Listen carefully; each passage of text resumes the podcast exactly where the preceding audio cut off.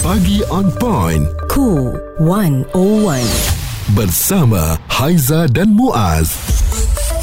Apa khabar semua pekerja-pekerja gig ekonomi ya. Ini sesuatu yang uh, sekarang kita dapat lihat semakin popular uh, dan lebih popular ketika badai COVID-19 melanda kita lah kerana waktu itu ramai yang hilang pekerjaan. Setuju. Nasib baiklah ekonomi gig ini membuka ruang kepada kita untuk bekerja sendiri Ya. dengan income kita sendiri. Ini bermakna rajin kita banyaklah income yang kita dapat. Mm-hmm. Malasnya kita makin kuranglah untuk bulanan itu yang uh, kita perolehi. Ya. Yang paling popular adalah uh, mereka yang bawa perkhidmatan seperti uh, P-hailing hmm. ya dan juga e-hailing lah. Hantar makanan, hantar produk dan sebagainya. Waktu tu memang dia lah orang kuat kita lah eh.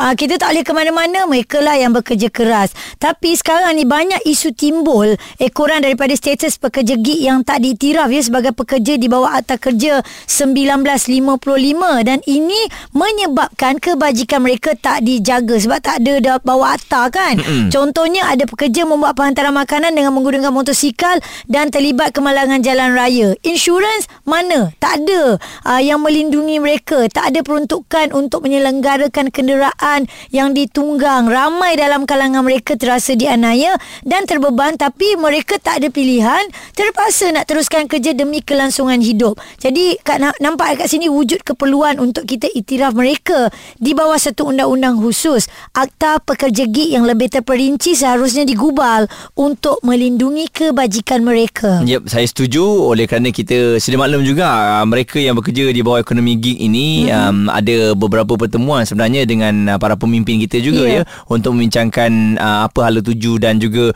uh, dari segi perlindungan yang akan mereka perolehi. Perkeso juga ada menyediakan uh, perkhidmatan ataupun perlindungan khas untuk mereka yang kerja uh, di ekonomi gig ni. Ya. Uh, cuma yalah anda kena apply ya adalah uh, syarat-syaratnya kan.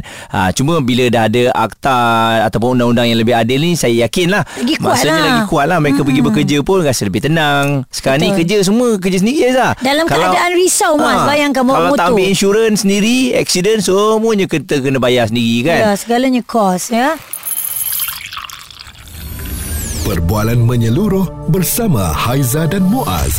Pagi on point. Cool 101. Semasa dan social. Untuk mereka yang bekerja dalam ekonomi gig Muaz kan mm-hmm. Pelbagai yang mereka buat ke sana ke sini Tetapi mereka ni seolah-olah tidak dilindungi Paling utama sekali kita tengok daripada segi insurans Ya, dan bila sebut mengenai ekonomi gig itu sendiri adalah trend sistem pasaran bebas yang memberi kebebasan kepada organisasi atau pekerja mm-hmm. untuk menjalani kontrak kerja suka sama suka tanpa perlu mengajikan pekerja sepenuh masa. Ya. Ha, itu pada dasarnya sebab tu kalau kita lihat akta ni tak melindungi mereka. Mm-hmm. Zul pernah bekerja dalam ekonomi gig ni. Zul mungkin pernah membaikkan ataupun pandangan anda apa yang perlu dilakukan untuk membantu mereka ni. Saya nak kata penambahbaikan tak agak lah. Cumanya nak bincang kat sini yang e-hailing ni memang kebanyakannya memang apa-apa kita tanggung sendirilah. Sebab kalau perasan dia lebih pada kita uh, memang bukan terikat pada mana-mana company. Mm-mm. So um, tu kita memang kena tanggung sendirilah banyak kendaan uh, orang kata apa penyelenggaraan kendaan kos uh, orang kata apa bayar dengan uh, dengan pihak bank ke ataupun kalau kita beli kendaan kan macam saya dulu buat buat yang e-hailing um, taxi lah Ha. uh kita yang tu kos lagi tinggi lah so nak kena bayar bayar uh, kereta lah of course time tu Ya. untuk ni kan Lepas tu um, penyelenggaraan Memang mi- mileage memang cepat naik lah Memang kena Ada buat calculation lah Orang kata untuk um, Yalah nak nak penyelenggaraan dengan uh, Keselamatan? ah, keselamatan diri keselamatan Hmm, diri insurans jadi diri, eh? lah- Ah, jadi kena lah actually asingkan duit sikit untuk carum sendiri sok-sok. Hmm. Semuanya Ah, kena display kalau- lah Zul kan. Kalau tak display ni habis ni. Sebab sok-sok berapa duit sangat kan. Berapa ringgit sangat yang nak kena bayar kan. Uh, so tak ada lah nak kena uh, kata begitu membebankan. Yang Ya. yeah. beban bila ada accident memang sakit lah nak, Betul. nak tanggung itu ini. Ah. Hmm. So Zul awak dah tak buat lagi dah sekarang? Ah tak buat lah sebab ah, sebab saya pun fikir panjang benda ni very orang kata apa untuk long term sangat ah, tak tak berkembang dah mm-hmm. untuk ekonomi ataupun untuk diri sendiri. So patutnya siapa yang buat e-hailing atau hailing ni pun perasan benda ni lah. Kita jangan cakap pasal kita punya kita punya apa hak ataupun benda-benda macam ni tau. Sebab kalau kita duduk tempat tempat company yang provide uh, e-hailing atau hailing ni kita pun nak nak kena orang kata apa dia ada depa ada cost depa sendirilah untuk marketing untuk untuk cost operation hmm. so kalau depa nakkan tanggung semua dari segi uh, penyelenggaraan kenderaan dengan uh, properly uh, jaga orang tu kebajikan dari segi kesihatan dan keselamatan uh, semua depa tanggung memang sakit Ya. juga lah Nampak dekat company. sini dia tak menyebelahi untuk mereka yang bersama dengan ekonomi gig eh. Nak buat buat, tak nak buat sudah. Macam tu pilihan dia kan? Ah ya betul betul sebab saya sendiri pernah buat kan saya dah, dah faham sendiri benda ni ah macam tu lah Orang yang pernah uh, ada pengalaman Muaz, dia mm-hmm. sendiri dah keluar daripada ekonomi gig ni. Dia pun cakap tadi tak boleh pergi jauh. Ya, sebab dia memang bekerja sendiri Haiza. Hmm. Orang yang jenis uh, mungkin tak suka ada majikan, hmm. tak suka mengongkong, itulah pilihannya. Tapi dalam pilihan tu pastinya akan ada risiko lah. Inilah Setuju. risikonya apabila undang-undang tu tak melindungi kita. Hmm. Semuanya um, terpulang kepada kita kan. Responsif menyeluruh tentang isu semasa dan sosial. Pagi on point bersama Haiza dan Muaz. di Cool 101.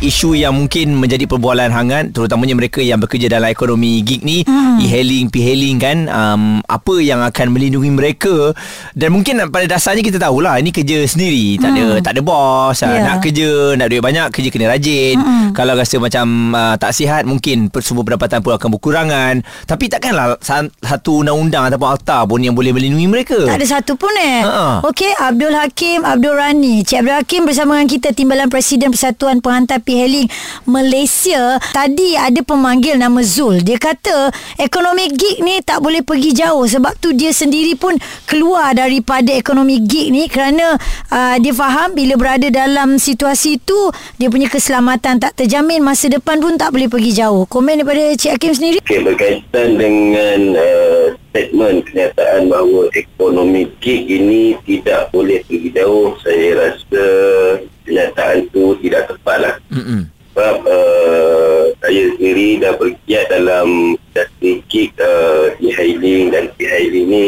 sejak daripada 2016 lagi.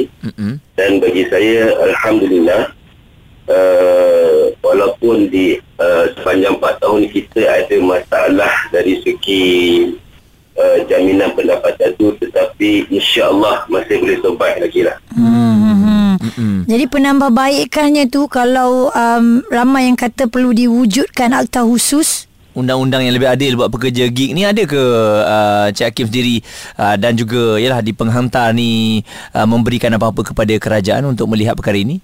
Uh, saya uh, kita bercakap tentang industri gig untuk sektor p-hailing lah eh. Okay, pagi ni. Okay, uh, untuk uh, sektor p-hailing ni uh, sehingga hari tidak ada lagi uh, apa-apa polisi ataupun garis panduan ataupun akta di peringkat kerajaan. Itu yang uh, kita sedang cuba uh, minta kepada kerajaan bagaimana uh, dalam for, uh, forum gig uh, forum nasional rangka kerjaya industri gig uh, di Malaysia bawah anjuran Kementerian Sumber Manusia di mana Yang Amat Berhormat Timbalan Perdana Menteri Satu Malaysia ada uh, mengumumkan bahawa insya-Allah uh, pihak kerajaan sendiri akan uh, mencadangkan untuk penubuhan Suruhanjaya Ekonomi Gig Malaysia Mhm. insya-Allah pada Oktober 2023 ini pada sesi belanjawan 2024 bagi mensokong semula dan mengawasi keseluruhan rantaian ekosistem industri gig termasuk PHD. Mm-mm. Ada ada ke dimasukkan juga cadangan untuk pemotongan uh, insurans dan mungkin sokso juga untuk pekerja e-hailing atau p-hailing ni? Kalau kita nak bercakap berkaitan dengan isu potongan sokso ni sebenarnya uh, kita sekarang pun uh, telah termaktub di bawah Akta 789 skim pekerjaan sendiri bahawa adalah satu kewajipan untuk rider-rider ini mencarum. Mhm. Cuma mana uh, pada pandangan persatuan kita harap pihak kerajaan dapat luaskan lagi Akta 789 ni iaitu kebertanggungjawaban syarikat dalam memastikan rakan-rakan penghantar penyanyi ini dilindungi lah di bawah tim pekerjaan sendiri BISO ni. Mm-mm. Uh, okay, kita faham eh kita faham dari sudut sektor ekonomi ini adalah satu pekerjaan bebas dan fleksibel. Betul. Okey, tetapi bila mana uh, syarikat-syarikat penyedia ni uh, buat satu garis panduan SOP KPI yang seolah-olah uh, kita adalah pekerja mereka bagi saya itu tidak adil lah. Mhm. Okey, sebagai contoh uh, kita diletakkan syarat untuk mengambil setiap apa jua pesanan yang masuk ke dalam uh, melalui telefon kita tersebut. Oh. Tetapi pesanan tersebut uh, bayarannya adalah tidak berbaloi. Hmm. Mana kata jarak pick up jauh, jarak drop jauh. Jadi bagi kita pula di peringkat uh, rider-rider ni saya rasa kita ada hak untuk menolak pesanan tersebut. Betul. Sebab Hmm. bayarannya tidak berbaloi. Mm-mm. Tetapi SOP syarikat, KPI syarikat mewajibkan kita mengambil pesanan tersebut. Mm-mm. Dan jika tidak mengambil pesanan tersebut, ada syarikat yang menjatuhkan KPI kita uh, uh, pada minggu berikutnya lah kan. Ah, betul tak fair lah eh. Betul. Kita faham mereka adalah satu entiti perniagaan. Okay. Tetapi mereka juga kena faham bahawa kita ini adalah satu uh, uh, apa kita menjalankan satu pekerjaan bebas dan fleksibel. Hmm. Jadi dia ada dia ada uh, bridge kat situ. Ya. Kiranya tak Oh, bebas lah untuk yang bekerja tu pula kan hanya kepada majikan saja. Ha. Sebenarnya tak bebas pun. Hmm. Cik Abdul Hakim Abdul Rani Timbalan Presiden Persatuan Penghantar P-Heli Malaysia Maknanya sekarang ni Untuk yang bekerja Sebab dalam gig ekonomi Kalau hmm. mereka Cancel cancel cancel Setiap orang nak apply Minta dihantar dan sebagainya Ada rekod tak baik lah juga Untuk mereka kan Daripada pihak majikan Undang-undang hmm. yang lebih adil buat pekerja gig ya sebab syarikat dah mula memang kita nampak lah yang mengambil kesempatan. Perbualan menyeluruh bersama Haiza dan Muaz. Pagi on point, cool 101. Semasa dan social. Apa yang kita borakkan pagi ni berkenaan dengan undang-undang yang lebih adil lah buat pekerja gig, ekonomi gig. Kita faham mereka bekerja secara sukarela sendiri ya, tidak terikat dengan mana-mana um, majikan uh, dan memang segalanya apa pun sendiri. Hmm. Insurans sendiri, dia nak buat caruman KWSP ke sendiri, so-so semua sendiri. Dan uh, kita semua sedia maklum uh, kalau sebut mengenai ekonomi gig ni fokus kita kepada e-hailing, p-hailing kan tapi sebenarnya ada ramai je yang um, apa bekerja ambil gambar kan mereka ni juga semua sendiri Mm-mm. kan dari segi ekonomi serta perbelanjaan. Jadi itulah yang kita bawakan uh, hari ini untuk dibincangkan bersama. Dan tadi bila Cik Hakim ada kongsikan mengenai ada syarikat yang mengambil kesempatan ni ini pun harus uh, dilihat semula kerana baru-baru ini pun uh, Perdana Menteri telah bertemu dengan semua syarikat p-hailing ya bagi membincangkan isu berkaitan kadar upah pengambilan dan penghantaran yang dikatakan semakin rendah sememangnya berasas dan ini juga respon dari Profesor Madya Dr. Rizwan Cik Ros pensyarah Fakulti Teknikal dan Vocational UPSI mengenai ekonomi gig ni. kalau kata kita uh, ada lebihan bajet yang kita boleh gunakan mungkin dekat situ kesesuaian dalam bentuk uh, geran ataupun dalam bentuk pinjaman mudah untuk memenuhi keperluan-keperluan yang uh, yang apa bagi pekerja ekonomi gig itu untuk memenuhi keperluan mereka bagi mendapat pekerjaan yang sesuai. Dan kalau dalam konsep gaji progresif yang disebutkan hari ini dan kalau kita tengok dalam konteks Kementerian Ekonomi yang melihat untuk mengkaji semula uh, dalam uh, apa kelompok B40, uh, M40 dan juga T20 untuk meningkatkan ekonomi, meningkatkan pendapatan rakyat, maka uh, beberapa usaha perlu dilakukan oleh kerajaan bukan sahaja uh, meletakkan bajet yang lebih besar uh, di dalam uh, Suruhanjaya melalui ekonomi, uh, Suruhanjaya Ekonomi Gig Malaysia ataupun melalui pelbagai agensi yang memberi bantuan kepada pekerja-pekerja ekonomi gig tapi yang lebih penting adalah bagaimana nak meningkatkan pengetahuan, meningkatkan kemahiran dan juga soft skill mereka dalam meneruskan kehidupan.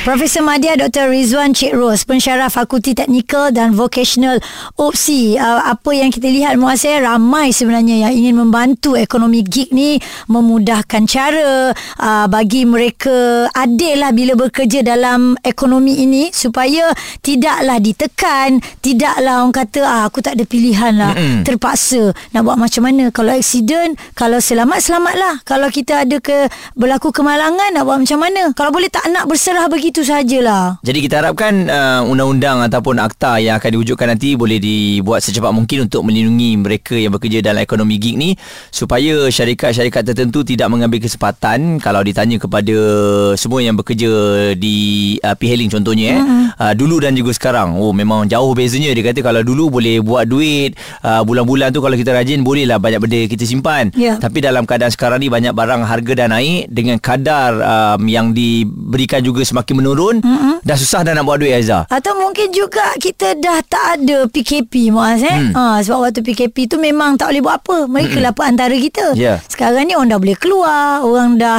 uh, tak perlukan sangat. Sebab dia tahu bila kita gunakan antara harga dia lebih mahal. Hmm. Jadi selamat maju jaya kepada mereka yang berada dalam ekonomi gig ni jangan pernah berhenti mm-hmm. untuk meneruskan apa yang anda suka anda mahukan dan uh, kita jangan lupa juga tentang keselamatan diri tu itu yang paling penting lah buat sementara waktu ni sebelum undang-undang ni ada uh, anda kena pastikan keselamatan serta wang simpanan anda tu sentiasa ada kan supaya mm. anda kerja tu pun berbaloi lah Ya betul. Selamat mencari rezeki semua.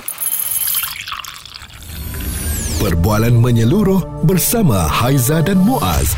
Pagi on point, cool 101. Semasa dan social.